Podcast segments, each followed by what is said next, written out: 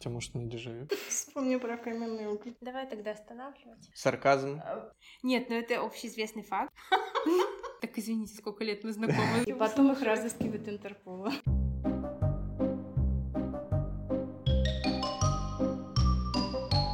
Привет, привет, привет! Это подкаст «Космический мозритель» от библиотечного центра общения «Современник». Меня зовут Полина, и сегодня я все еще говорю об искусстве. Всем доброго времени суток. Меня зовут Женя, и сегодня я буду, как всегда, рассказывать вам научные истории. В гостях у нас сегодня Татьяна Васильевна, наш взрослый библиотекарь. Чересчур? Нет, она знает, где лежит каждая книжка в нашем современнике. Иногда книжки появляются сами. Мы ищем, их нет, потом приходит Татьяна Васильевна, и книжка стоит на полке. Это как мама, когда не Да. можешь вещь найти. Спасибо. Вся жизнь в профессии. С самого начала была профнепригодность, но так я всю свою жизнь проработала в библиотеке. Ну, у меня бронхит, поэтому так профнепригодности библиотеке. оказалась профпригодностью. В принципе, все логично. В современнике. Ну, вообще в современник я пришла в 84 году. Раньше нужно было отработать диплом, чтобы он был действительно. Так что пять лет я здесь, так сказать, его отрабатывала. У меня родился ребенок, я отсюда ушла. Так и продолжалась моя работа то в детском саду, то в школьной библиотеке. А сюда я вернулась в 2004 году. Через два года мне 20 лет, как я тут работаю. Для нас наши 20 лет чуть ли не вся жизнь. Да. Но вы знаете, мы тоже, наверное, думали, когда были это, ой, ой, а так в итоге. Быстрее время идет, когда ты был в школе. Там от 1 сентября до 1 сентября, от 1 сентября до 1 сентября. И сейчас тоже почему-то очень быстро. Ну, не знаю, видимо, какое-то временное уже. Возрастное, наверное, я даже не У знаю. меня тоже. Ну что, давайте начнем. Вам нужно будет сейчас подкинуть монетку и решить, кто расскажет про свою книгу первым. Хорошо. Ого! Женя, очень виртуозно, даже нет э, звуков ее проката. Да, по-моему, самый лучший бросок. Да. Ну, видите, хоть в этом большой плюс.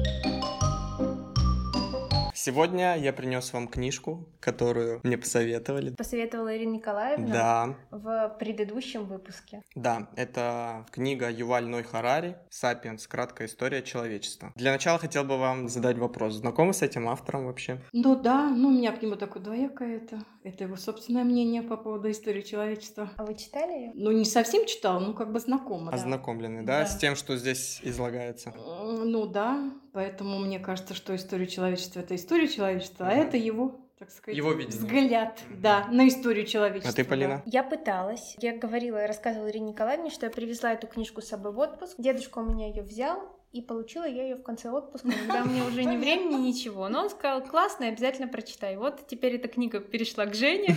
Надеюсь, что когда-нибудь дойдет до меня. Ну, надеюсь, я смогу сегодня тебя заинтересовать, чтобы ты ее тоже прочитала. Как понятно по названию, книга повествует нам о, так сказать, краткой истории человечества. Книга разделена на четыре раздела, но можно поделить на три. Э, В ней рассказывается о трех революциях, произошедших у человечества. Первая — это когнитивная революция, вторая — это аграрная и третья — научная. Итак, рассказ ведется, в принципе, можно так сказать, с самых начал, с самых истоков, когда на планете еще в принципе не было человека. Все, наверное, знают, да, мы и наши слушатели о том, что мы относимся к виду Homo sapiens, да, а помимо этого вида также существовали и другие.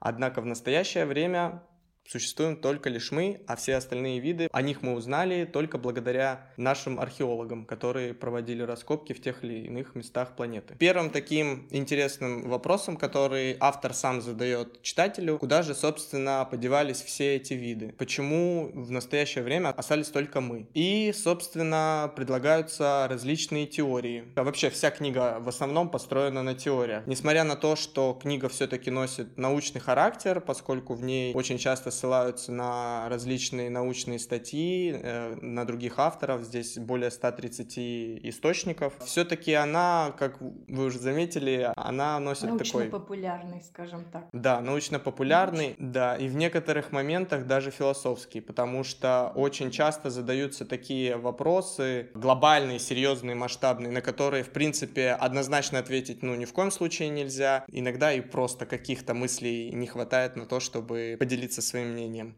Да даже, мне кажется, и знаний не хватает. Но мы же не знаем это наверняка. Есть какой-то факт, и мы уже пытаемся его осмыслить. со своей колокольни. Да. Эта же книга, она входит, можно сказать, в трилогию, да. Вторая книга Homo Deus. Да, да, Homo Deus да. это про то, кем человек станет в нынешнем столетии, там в ближайшем будущем обозримом. И третья книга это 21 урок для человечества, то, как с этим, собственно говоря, справляться. Вернемся, собственно, к повествованию. Рассказываются несколько теорий. Одна из них о том, что Homo sapiens победил своих других дальних родственников при помощи силы, поскольку изначально, как мы знаем, на планете человечество распределялось не так равномерно, да и сейчас, в принципе, не особо равномерно. Климат от климата. Да, зависит. конечно. Существуют, опять же, различные теории, где впервые появился человек, да, Ближний Восток или Африка и так далее, вот Средиземноморье. Ну и, собственно, здесь то же самое рассказывается, что вот изначально из этих точек пошел отсчет, и затем Homo sapiens постепенно начал заселять всю планету. На других участках Земли существовали и другие виды, однако, когда приходили Homo sapiens на эти места, то они их выселяли. Естественно, мы не можем с вами знать, как это было на самом деле. Ну, пока что не научились возвращаться в прошлое, чтобы так досконально исследовать историю. Поэтому все это различные теории. Помимо насильственных каких-то действий, также излагается теория о том, что Homo sapiens просто-напросто лучше приспособился к окружающей среде, климату, как вы уже заметили, Ну, доминанты были какие-то, почему они остались? за счет, опять же, наверное, каких-то биологических особенностей строения тела, э, головного мозга и так далее. Потому что вот первая теория касательно насильственных действий, что вот якобы Homo sapiens физически смог победить своих других сородичей, подвергается сомнениям за счет того, что у тех же самых неандертальцев мышечная структура была как бы лучше развита, то есть они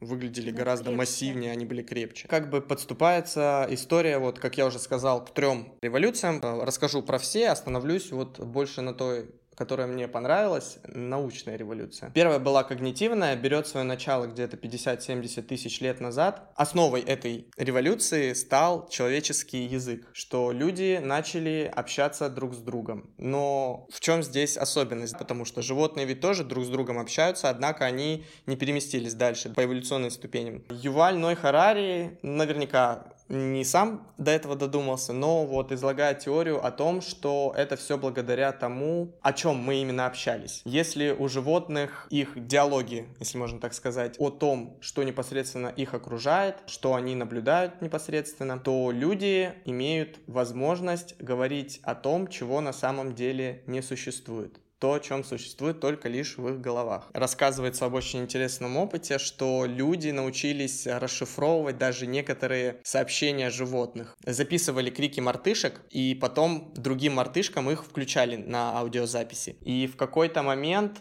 при определенных звуках мартышки смотрели наверх, начинали искать глазами какую-то опасность в небе. То есть это предполагается, что там, допустим, они сообщают своим сородичам, что аккуратнее, летит орел, берегись, опасности, все дела. Другой звук там, например, когда издавался, то мартышки сразу же бросали все свои дела, забегали на деревья. Это как бы предположили...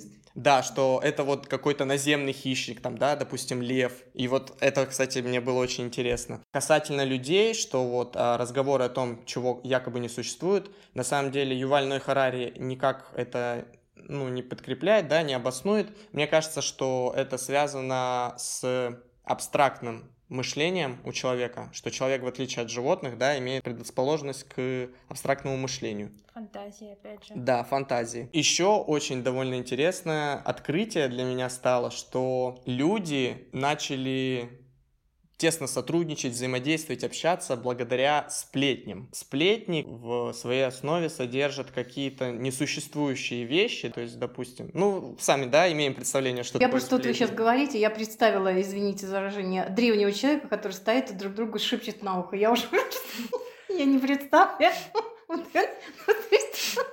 Ну, вообще, да, это довольно смешно. Я не представляю. Были еще когда, извините, я свои- перебью, еще когда если мужчина еще с древней палицей, да, тут он принес мамонта, и вдруг не- нет, нет, Все как-то это спорно. Мне кажется, что вот вы так смеетесь, потому что все-таки смотрим, наверное, с нашей точки зрения, да, вот живем в 21 веке, и нам это кажется вот таким смешным. Нет, я просто вспоминаю какие-то фильмы, например, есть такой детский фильм, называется «Шаг с крыши». Да, там как раз вот мальчик, он просто упал с крыши. Из одной исторической эпохи он попадал в другую. Первый он попал как раз вот к древним людям, да, и там как раз мама там тут разжигает огонь. Я вот представила, что они между собой разговаривают.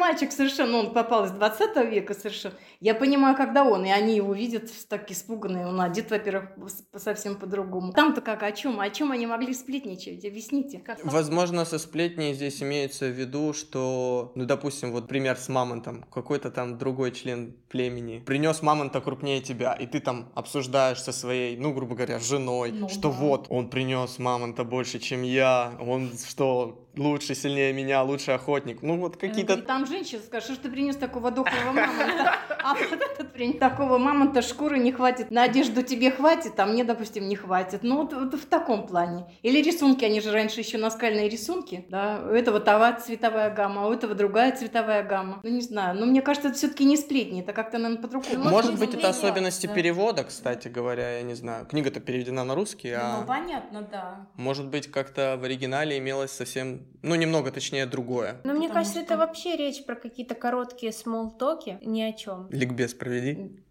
Ну, маленькие вещи, которые не относятся к предупреждающим сигналам. Просто, может быть, они болтали, чтобы занять свое время. Да, беседы ни о чем, да? Да. Вот, ну, может быть. Да, да, они же как-то начинали общаться. Да. Во-первых, они как-то складывали же все вместе, вот даже те же вот эти ячейки, так называемые семейные. Угу. А потом дальше же они же такие как бы, ну, если это раньше стада животных, а это что, племя? Значит, угу. опять же должен был какой-то вожак. На каком основании его выбирали? То есть они между собой, да. Ну, наверное, все это было такое упрощенное, как-то на клеточном уровне такой, да. Два притопа, три приклопа, я думаю. Да. Ну, как это так? Ну да, не как мы сейчас. Да, ну, как всегда. Поэтому, может быть. Даже не знаю. Но вообще, конечно, слово сплетня, мне кажется, тут совсем как-то ну, ну, не к месту. Какое-то другое слово должно быть, да. Ну все, будем ругать переводчиков и издателя. Но мне кажется, что все равно вот в этой книге такой, знаете, легкий сарказм. Ну да, ну там, кстати говоря, не только такие веселые моменты какие-то интересные. Ну, неважно. Да. Следующая революция, так сказать, называлась аграрная, да она берет э, свое начало где-то 12-11 тысяч лет назад. Аграрная революция означает о том, что люди перешли от собирательства и охоты непосредственно к земледелию и животноводству. В какой-то момент какой-то абориген самый такой смышленый на тот момент, обнаружил, что гораздо выгоднее иметь рядом со своей деревней какие-то посевы, кусты ягод, не знаю, деревья фруктовые, зерно, может быть, вместо того, чтобы ходить несколько километров по лесу, искать и так далее. Точно так же, в принципе, случилось и с животными, да, первое домашнее животное у нас собака, которая стала непосредственным участником всех возможных, э, да, другом деятельности, в любой абсолютно помогала, да, ходила вместе на охоту, охраняла дом от хищников. И скот охраняла. И, ну, скот уже, да, попозже, когда он, собственно, появился. После чего непосредственно приручили домашний скот. Это Лошадь, были корова. овцы, да, лошади, коровы, курицы, ну и так далее, да, свиньи потом появились. Кстати, что интересно, вот такой вот факт небольшой, я на самом деле не знал, что изначально на материках Америки не было лошадей вообще, в принципе. Их завезли. Их завезли, да. Я вот этого не знал. Ну, кажется, всегда индейцы. Индейцы Индейц всегда на лошади, да. да. В комплекте с лошадью идет. И вот какой-то, получается, ну, кинематографический обман. Век... Аграрная революция тоже повлияла очень сильно на человека, поскольку очень сильно изменился образ жизни. Изначально во время собирательства и охоты человек тратил, ну, где-то 3-4 часа от всего дня на то, чтобы найти себе какое-то пропитание. Все остальное время он посвящал, ну, безделью, да, там, разговорами со своей общиной. А когда началась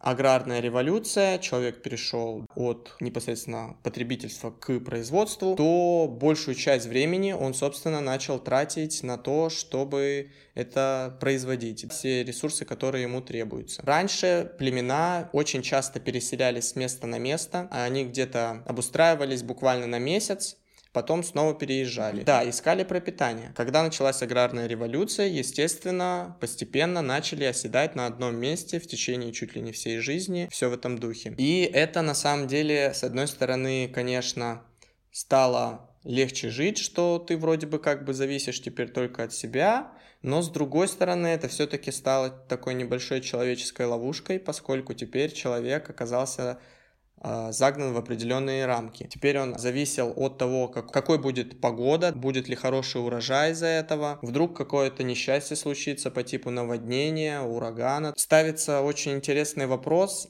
стал ли человек от этого счастливее? Вот это тоже один из таких открытых вопросов, которые Юваль Ной Харари задает читателю. Ответа не дают. Ответа, ну, знаете, он как бы приводит и плюсы, и минусы к аргументации того, что была полезная аграрная революция, либо нет. Мне кажется, что все равно это, это больше плюс, чем минус, поскольку я сторонник прогресса. Не, ну вопросик по поводу три часа он ходил, это бедного мамонта искал. Я думаю, побольше он. А вдруг он сюда не придет, Ну, а вдруг да нет, ловушка нет, а нет. на мамонта охот... вот даже взять, допустим, мамонта, на мамонта они охотились, э, во-первых, всем племенем. Это, может быть, и заняло бы, допустим, ну, грубо говоря, д- допустим, день, да? Но потом этим мамонтом Вывезли питались, на как на мамонта охотились.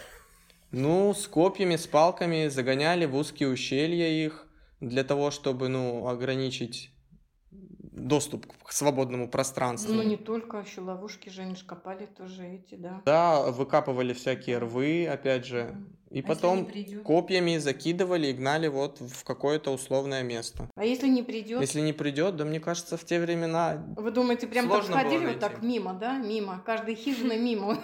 Каждой пещеры. Нет, Мне кажется, это... Они ж паслись стадами, и людей не так много было. Ну, Вы как-то очень ли. позитивно на это. Я вот лично не позитивно смотрю на это. Мне кажется, что это было очень тяжело. Ну, не только же на мамонтов охотились. Ну, неважно, так на какую-то живность. Даже Ягодки, коренья, травы и все в этом духе. Ну, тоже. Тоже. Надо же знать. Поэтому и переселялись каждый месяц, грубо говоря, истощали определенное место и сразу же искать новое. А тоже переходят. И животные, да, опять же. А эти всякие там летающие. То лета- бегающие. то летающие. Ну, какие-то там были же летающие жи- животные, Ну, щас которые нападают. Ну, сейчас кроме чего? Кого? А, кто Воробья. нападает? Конечно, А. на человека, да. От кого он должен был защищаться? Помимо того, что он только за мамонтом, мне кажется, он еще должен был себя защитить. Конечно, да, от Вот, саблезубов, от всяких предков было, да. волков там и так далее. Тем более, что все размеры были довольно-таки очень большие. Да, сейчас-то все наоборот уменьшились. Поэтому, мне кажется, было намного. Как-то у него очень такое позитивное, я же говорю, какое-то сказочное такое восприятие. Ну, насчет позитивного не согласен, потому что там бывают такие э, грустные, Моменты, депрессию моменты. Сейчас человек, грубо говоря, в кавычках, на вершине мира всего, можно сказать, эволюционировал, стал счастливее в каких-то определенных моментах, но животные, над которыми он взял верх, в том числе домашний скот, наоборот, стали жить гораздо-гораздо хуже. Если с эволюционной точки зрения, да, по количеству особей непосредственно домашнего скота увеличились в тысячи раз, если не в сотни тысяч, там, условия, в которых они стали жить, стали гораздо хуже, чем нежели они паслись там на лугах и полях, прыгали, скакали, да. Опять же, были риски того, что какой-то другой хищник их вернемся. ну вот, мне кажется, что переступи, переступили уже черту, чтобы не вернуться. Ну, можно уехать совсем в глухую деревню. Так а это ты говоришь про саму себя, а мне А, кажется, всё, имели в что виду, он имелось в виду... Нет, это учитель рассказывал, что едет поезд, вот так, лужайка, а там коровка пасется, да, и медленно-медленно едет поезд. И говорит, у него был ужас просто. Она говорит, смотрю, думаю, а что ребенок делает? А ребенок подошел к стеклу и делает вот так, как в экране. Пытается А, на эту коровку. А я сначала не понял, про что вы. Вот. Зум! Вот. Мне кажется, тут усушка и утруска головного мозга. Поэтому у человека... Это правда. А Далее. третья революция? Третье про как раз-таки научную революцию. Научная революция началась 500 лет назад приблизительно. Точной даты нет. Опять же, кто-то сводит начало научной революции к определенным трактатам там. И... А не к паровой машине? к паровому двигателю. Там, Там по-моему, есть. Коперника учение. Паровой двигатель. Я, кстати, не помню, в каком Мне году кажется, он появился. каком-то там. 19. Научная революция таким основным шагом к тому, чтобы она произошла, послужила переворот в человеческом сознании. Произошел некий такой щелчок. Человек перешел от образа мышления, что он знает обо всем, а точнее Бог знает, знает обо всем и готов поделиться этими знаниями с человеком, к тому, что человек не знает очень много, да. Ну, как Сократ знал, ну, говорил, да, я знаю, что я ничего не знаю. Очень подробно рассказывается об этом в том плане, что вот эти образы мышления декларируются в книге. Образ мышления, который был до научной революции, предполагал, что человеку новые знания как таковые нужны не слишком сильно, да, э, в целом, если рассматривать человечество, потому что, опять же, были выдающиеся личности и скульпторы, и архитекторы, и инженеры и так далее. Но политика государств определенных, да, правителей, была направлена на то, чтобы поддерживать существующий порядок и стабилизировать ситуацию, что все лучшие года остались в прошлом, и что вот вернуть бы то, как было раньше, и что все вот сейчас устаканено, пускай так и будет навсегда, а с наступлением научной революции. Произошел, собственно, вот этот переворот сознания, и люди, наоборот, стали думать, что лучшие времена все еще впереди, и что необходимо двигаться вперед, постоянно искать что-нибудь новое, открывать, Начались по всему земному шару у нас исследования, мореплавания, да, начали отправлять экспедиции в далекие страны, потому что до этого людей не особо интересовало. Тут, кстати, очень интересный момент связан с тем, что почему так, собственно, произошло. И для меня стало тоже небольшим открытием связь между тремя вещами. Империи, деньги и наука. И все они взаимосвязаны. То есть почему начали происходить вот эти научные экспедиции? Очень... стран. Да, да, вот именно. Во-первых, нужны были деньги на все это про все, потому что постройка кораблей, куча припасов, люди уходят, могут не вернуться и так далее. На все это нужны огромные деньги. У кого эти деньги брать? Не у обычных же людей, правильно, а у правителей. Поэтому правители, собственно, и должны сначала у себя в голове решиться на этот, на то, чтобы потратить свое несметное сокровище на исследование вообще неизвестных земель но это все-таки приносило пользу, поскольку если бы не было выгода, правители бы на это все-таки не решились. Решались они на это, как уже озвучили, да, это власть, то есть новые территории, новые подчиненные народы и богатство. Богатство не только в денежном эквиваленте, да, а это были ткани, специи и какие-то дорогие напитки, вот все в этом духе. Сейчас вот в 21 веке очень часто можно услышать критику капитализма, да, империализма, но следует отдать все-таки им должное, поскольку именно вот эти политические, так сказать, идеологии позволили как научным исследованиям появиться на свет, так и процессом глобализации, поскольку, как мы начинали, да, вначале рассказывать, все жили небольшими группками, там максимум до 150 человек, грубо говоря, в какие-то периоды, а сейчас, извините меня, многомиллионные мегаполисы. Более того, все одеваются плюс-минус в одну и ту же одежду, слушают одну и ту же музыку. Да, это все наследие империи, да. кстати, вот про это, это здесь рассказывается. Ну, изначально, да, империи, потом уже, собственно, капитализму перешли как раз-таки вот во время научной революции. Поменялось очень сильно мировоззрение, опять же, вот этот щелчок, про который я говорю, да, что люди знают все, к тому, что люди не знают ничего. Человеческие права тоже здесь рассказываются по поводу того, как э, появлялся расизм, да, почему это было, вот, допустим, почему именно завозили чернокожих, да, на плантации в Америку, поскольку Америки это такой тропический климат, вот Южная Америка в частности, и там очень много болезней, иммунитет к которым выработался за многие века у людей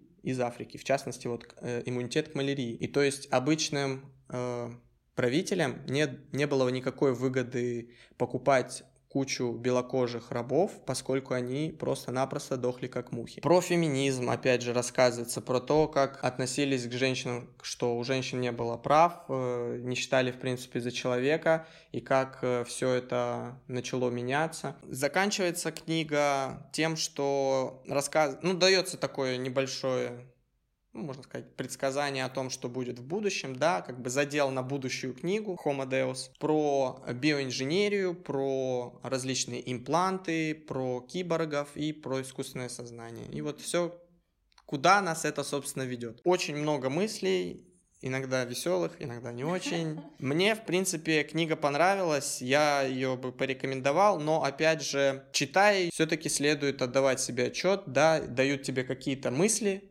пищу для размышлений, ты ее должен, собственно, съесть. Хотя бы взять, поинтересоваться более углубленно, так это или не так, и что было на самом деле. Потому что, ну, из того, что вы говорите, там, конечно, очень много вот этот, хотел сказать, но я не знаю. Очень много капитализма. А где же феодализм? Ну, про феодализм, кстати, здесь вообще почти не, Ну, уп- не но все с упоминалось. капитализмом, а все остальное так вот раз. Ну, это я вот... Ну, я понимаете, понимаю, 500 да. страниц, и Я- Но я поэтому вот и говорю, положить. что объем же, да, он выбрал для себя какие-то основные точки, Мгм. да, те, которые сейчас очень актуальны, вот судя по тому, что вы говорите. Вот он и создал Про либерализм тоже, Ну, про то, вот как понятно, ну, сейчас что, все что на Западе происходит. А как же все на Западе? А он где, на Востоке?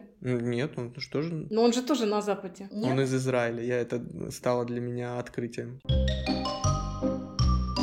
Моя книга называется «История понтона. 20 век в цвете».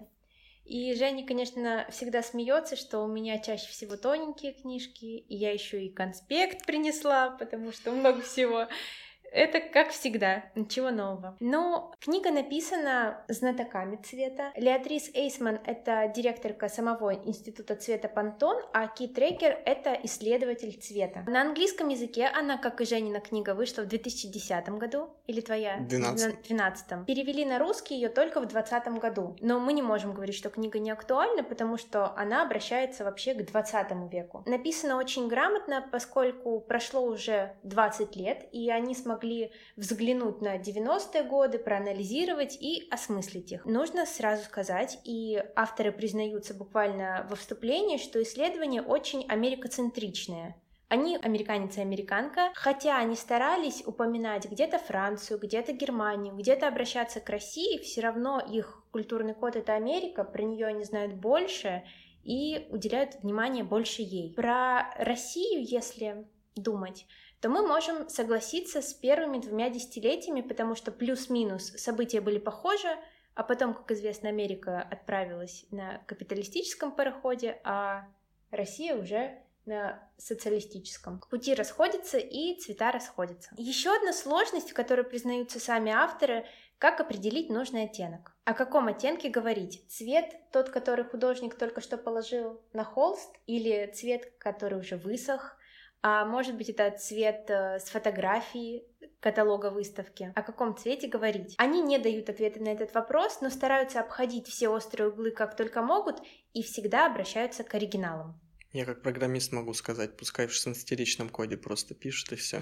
И тогда не важно, как, как он будет выглядеть. Попробуем разобраться вообще, что такое цвет. На языке Жени Волна, да? Нет, это сигнал, проходящий по оптическому нерву. Если говорить на моем языке, то можно добавить, что это специальный культурный феномен, который несет в себе кучу значений. Например, мы смотрим на красный. Это свет с длиной волны 650 нанометров. Что нам это говорит? Я могу сказать. Знаете, почему светофоры красными? Красный свет на светофоре за длины волны. Впервые же светофоры ставили, начали ставить на железнодорожных путях, а там тебе нужно было тормозить заранее. И проводились, естественно, опыты, что красный цвет ты замечаешь просто с большего Мгм. расстояния, чем другие оттенки.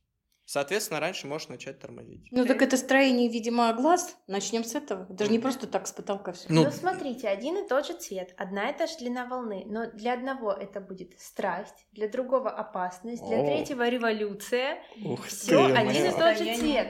Да, но это все в зависимости от контекста, в котором этот цвет возникает. Ситуации. И 20 век сам по себе, почему рассмотрен именно он, это очень интересное время для цвета. Появилось много новых материалов, много новых технологий производства. Наука, твоя любимая Женя, она внедрилась во все визуальные искусства, а в конце сама уже стала визуальным искусством. Давайте начинать с начала этого столетия, 1900 год. 1900-е годы называли последними добрыми денечками верхнего класса. Это время империализма. Э, в Соединенном Королевстве правит...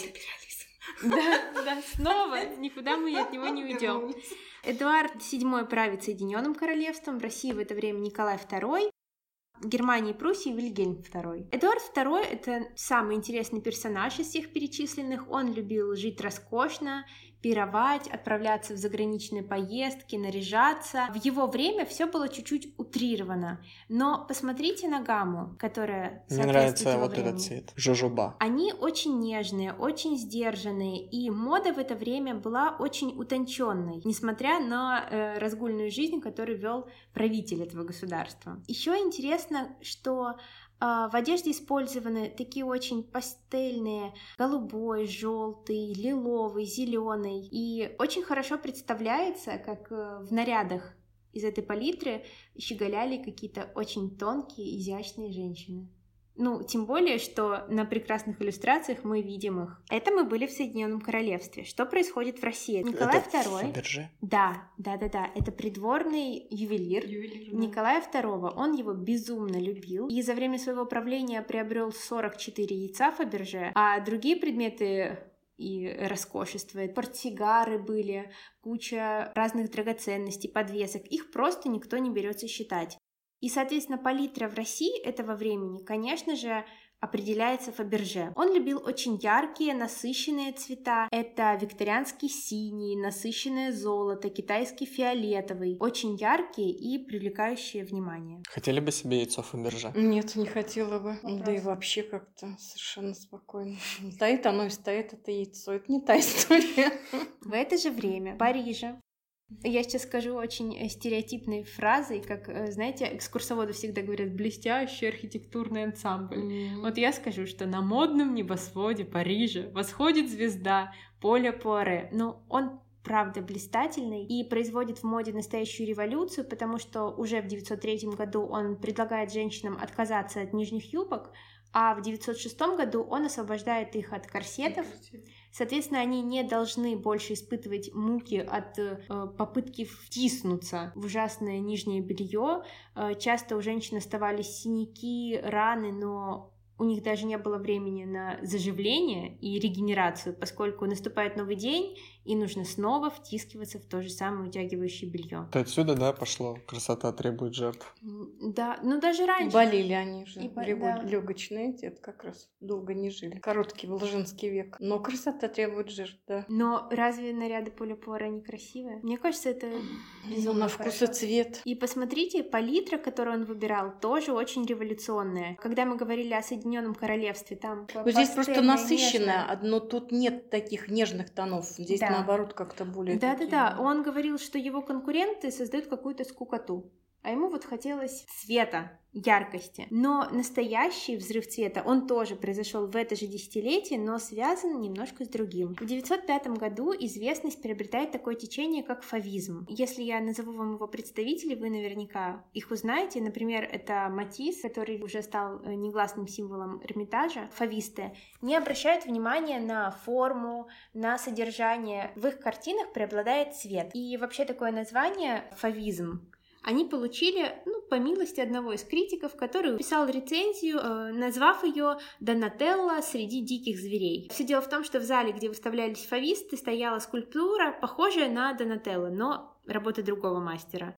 И, соответственно, обозвав фавистов дикими зверями, этот критик, сам того не осознавая, дал им название. Цвет-то ужасный. Цвет ужасный просто. Слушайте, вообще просто. Это лупки. Вот русские лупки. Зеленый цвет такой ужасный. Вот этот, да? Да вообще, да. Нет, вот просто картина. Вот, вот, вот так, когда еще вы вот так. Один зеленый цвет. И причем зеленый цвет такой ужасный. А где же парижская Зеленка зелень? Да. Она должна быть как раз такая нежная, пастельных тонов. А это ужасный зеленый цвет такой. Все, закрываю. Нулевые закончились, переходим в десятые. Весь мир... Э, да, да, сходил с ума от Дягилева, его русских сезонов. Но самой популярной постановкой была Шахерезада. И костюмы, и декорации создавал Лев Бакст, и он, конечно же, просто свел всех с ума этими орнаментами, контрастными сочетаниями. И поэтому именно ему оказана такая честь окрасить начало века в оранжево-коричневый, гренадин, сияющий синий, турецкую керамику и золотую дымку. Цвета очень яркие, и что интересно, он не сочетал их между собой, а играл именно на контрасте. Ну, как раз как сейчас. Но тут основной желтый цвет. Да, ну, потому что Ах, это Шахерезада. Ну да. Также в начале десятых обращают внимание на очень талантливого художника-иллюстратора Максфилда Перриша. Он прославился тем, что использовал уникальную палитру, в которую входили только четыре цвета. Это синий, сиреневый, желтый и черный. Но синий даже не точно я сказала, скорее голубой, и его оттенку голубого даже дали фамилию Перриша, потому что никто не мог повторить этот цвет. Настолько он понравился всей публике, что в этот цвет стали окрашивать и фарфор, и ткани, и стекло. Так что еще одним цветом в палитру десятых годов, конечно же, нужно считать голубой Перриша. Как вам он? Ничего. И такая арабская ночь. Вот я даже вижу, тут написано, да. Да. Ничего. Но симпатичный, согласитесь? Ну да. Получше Да. зеленого. Ну зеленый, зеленый же тоже, а тут очень ядовитый такой прям зеленый, да. Здесь тоже есть зеленый, смотрите, Но но, гораздо совсем приятнее. другой, да. И основа синяя, вот, поэтому, а там бордовый и зеленый как-то очень смотрится так уж. Фависты нет. По-простому. Ну, это было начало десятых. В четырнадцатом году помните, что происходит? Есть случается Да-да-да. война. Если сначала все воспринимали ее очень радостно, патриотично, рисовали плакаты и ждали, что она закончится к Рождеству, то к Рождеству стало понятно, что она не закончится. Война длилась 4 года, погибло огромное количество людей, и, конечно же, наряжаться в радостные и яркие цвета, ну, как-то не подобало. Поэтому появляются такие цвета, как медальная бронза, саржа, походный зеленый, мундирный синий, все, что ассоциировалось с военной формой. И плакаты той эпохи тоже рисовались в таких э, приглушенных. Единственный яркий цвет этого времени — это гренадин, потому что он ассоциировался с полевыми маками в честь людей, которые погибли во время войны. Ой, извини, а можно я назад перелесну? Да, конечно же. Мне сначала показалось, что здесь он ярче, чем Нет, здесь. нет, один и тот же цвет. Одинаковый, Да, что интересно, На контрасте по-другому этих- смотрится. Да, после этих цветов Вот. он кажется таким, а там вот самый второй, Да. да. Совсем другой. Цвета очень часто перекликаются в разных эпохах, и интересно смотреть, как меняются их значения. Если у Бакста э, в русских сезонах гренадин была чистая радость, то уже после Первой мировой войны это, конечно же, скорбь и память о солдатах. Ну что, переносимся в 20-е. Помните, каким прилагательным называли 20-е годы? Мгм. Мгм. Ревущие. А, Это же эпоха джаза, бунта, Великий Гэтсби. Все 20-е. После войны э, стало понятно, что ни одна из существующих систем уже не может существовать дальше. Границы начали сдвигаться, мораль перестраиваться. Суфражистки наконец-то добились того, что они были услышаны. Женщины получили право на голосование. И на волне этого бунта они пошли дальше. Отрезали подолы своих юбок, отрезали волосы, укладывали их вот это вот немного липкая Волной. прическа, да, да, липкой волной. Но это бриолина, не по-моему. Да, использовали. бриолин. Ярко красились, это румяна, помада. Женщина могла не только поехать в клуб с мужчиной, но она еще сидела за рулем автомобиля. И это просто выходило э, за все грани дозволенного. Одна из э, девиц того поколения даже написала эссе э, «Нашим бабушкам так было нельзя». Почему же? Бабушки тоже разные были. Хотелось бы, конечно, чтобы было всем все можно. Ну и, конечно же, вы видите цвета, которые они выбирают для своих нарядов, эти смелые девчонки. Это цвета, которые говорят о наслаждении жизнью, о смелости. Но они не кричащие, они, кстати, очень Да. приятные.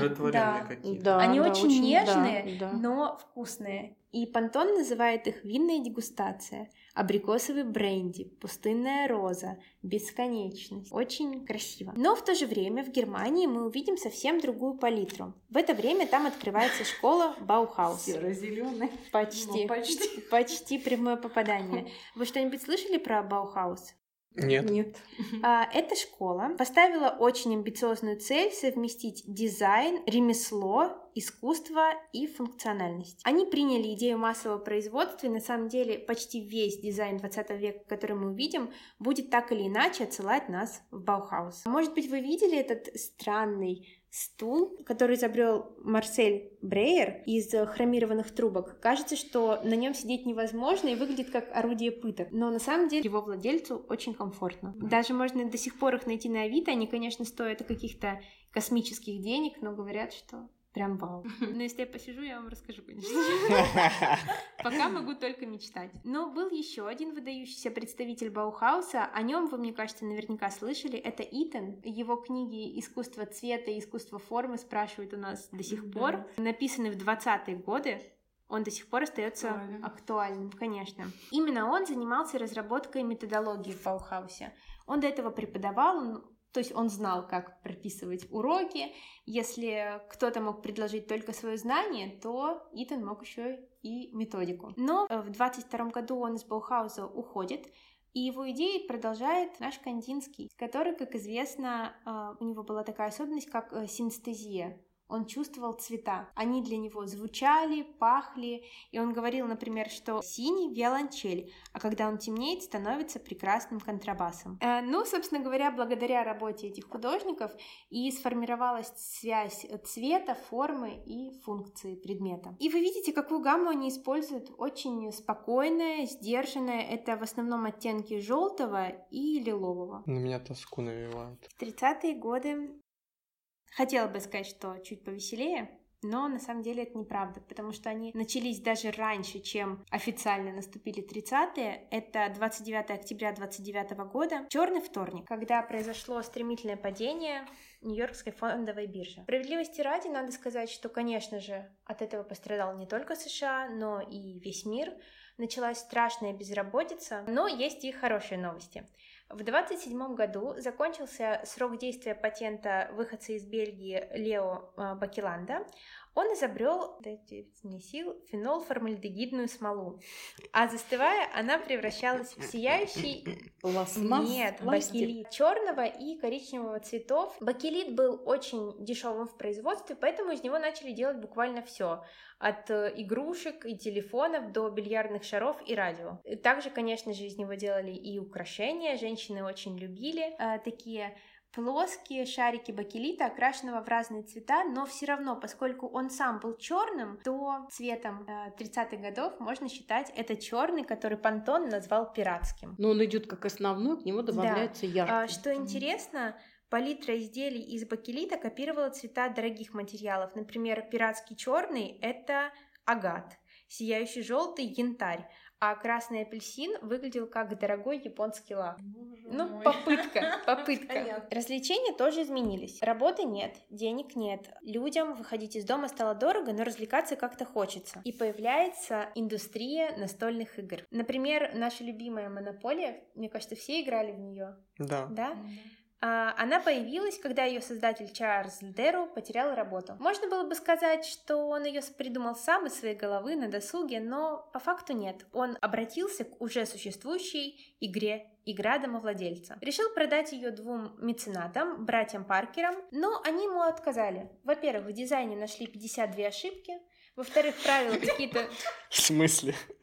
В ну, дизайне? В дизайне. Типа некрасиво или ну, что? 52 раза некрасиво.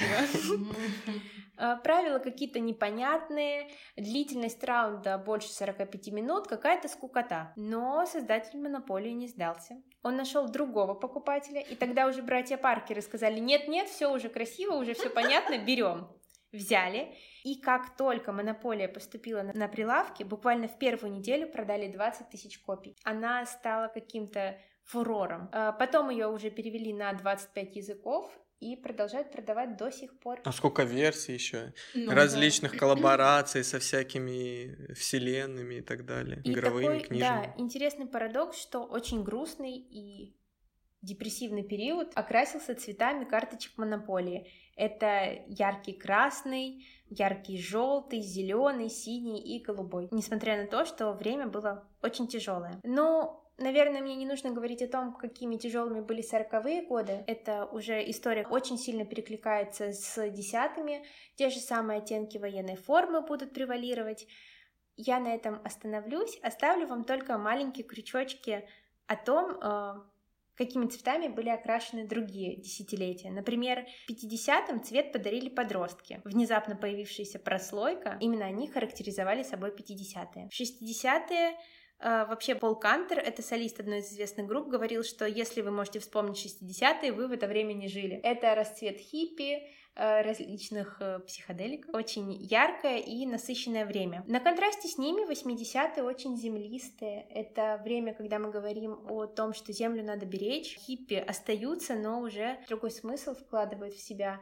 Они говорят о том, что какая маленькая наша земля, мы ее не ценим, не заботимся, и нужно немножко притормозить и подумать. А 90-е страшные, классные, это и гламур, и гранж, и латинский букет. И на самом деле, что интересно, авторы делают прогноз на будущее. Думают, какими цветами окрасится следующий век. Они придумали это не сами, а взяли исследование цветового планировщика, это международный прогноз трендов. И, честно говоря, я вот смотрела на эти цвета и чего-то ничего позитивного не нашла. Конечно же, это очень общий прогноз. Цветовой планировщик, очевидно, взял снимки космоса, потому что он думал, что да, что мы отправимся в космос, будем исследовать э, другие планеты, и поэтому подарил нам такой э, глубокий бордовый, черный, насыщенный сиреневый, ржавый, синий, все такое темное и космическое. Но мне кажется, что э, с нашей сегодняшней реальностью это не совсем, конечно, сочетается. Ну, это природные цвета, такие не могут быть, ничего из этого нельзя сделать, ни ткань, да. ни это, и даже нарисовать, мне кажется, что тоже попробуйте такой воссоздать цвет. Ну, у меня, наверное, все. Такая вот цветная книжка. Ее нужно листать, смотреть.